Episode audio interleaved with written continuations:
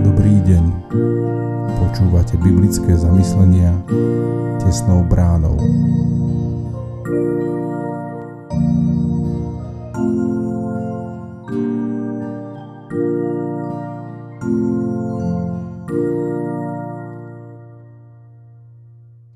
Dobrý deň. Dnes je pondelok 23. októbra 2023. Božie slovo nachádzame v liste Jakuba v 3. kapitole od 13. po 18. verš takto. Kto je medzi vami múdry a rozumný? Nech dobrým správaním preukáže svoje skutky v múdrej tichosti. Ak však máte v srdci horkú závisť a neznášanlivosť, nevychvaľujte sa a neluhajte proti pravde. To nie je múdrosť prichádzajúca z hora, ale prízemná, telesná a diabolská. Veď kde je závisť a neznášanlivosť, tam je nepokoj a všetko možné zlo.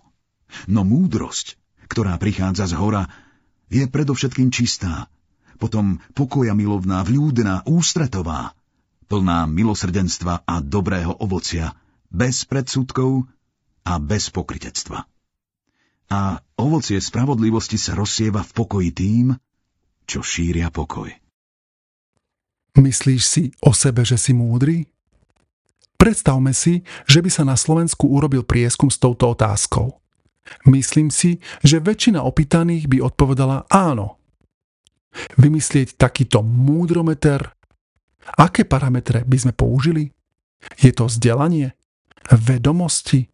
Skúsenosti a poznatky rôzneho druhu, či schopnosť zarobiť peniaze?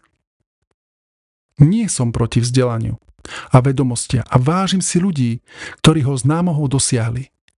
Problém nastáva vtedy, ak toto prevýši toho, ktorý nám dal schopnosti a múdrosť toto všetko dosiahnuť.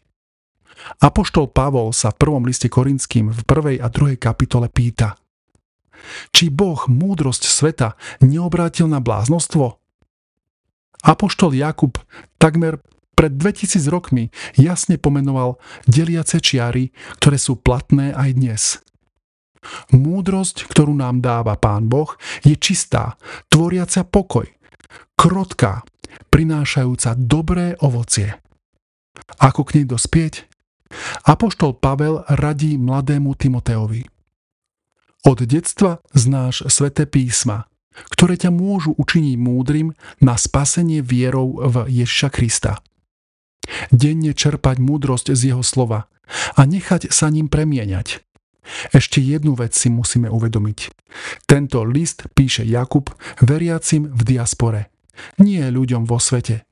Je to zápas o to, aby sme nedovolili tomu zlému, aby rozbíjal naše vzťahy, rozdeľoval naše rodiny a spoločenstva v cirkvi. Pomodlíme sa. Drahý Páne Bože, ďakujem Ti za Tvoje slovo. Nech ono pôsobí vo mne, aby som prinášala ovocie na Tvoju slávu. Amen. Zamyslenie na dnes pripravil Milan Bruncko. Modlíme sa za cirkevný zbor Veličná.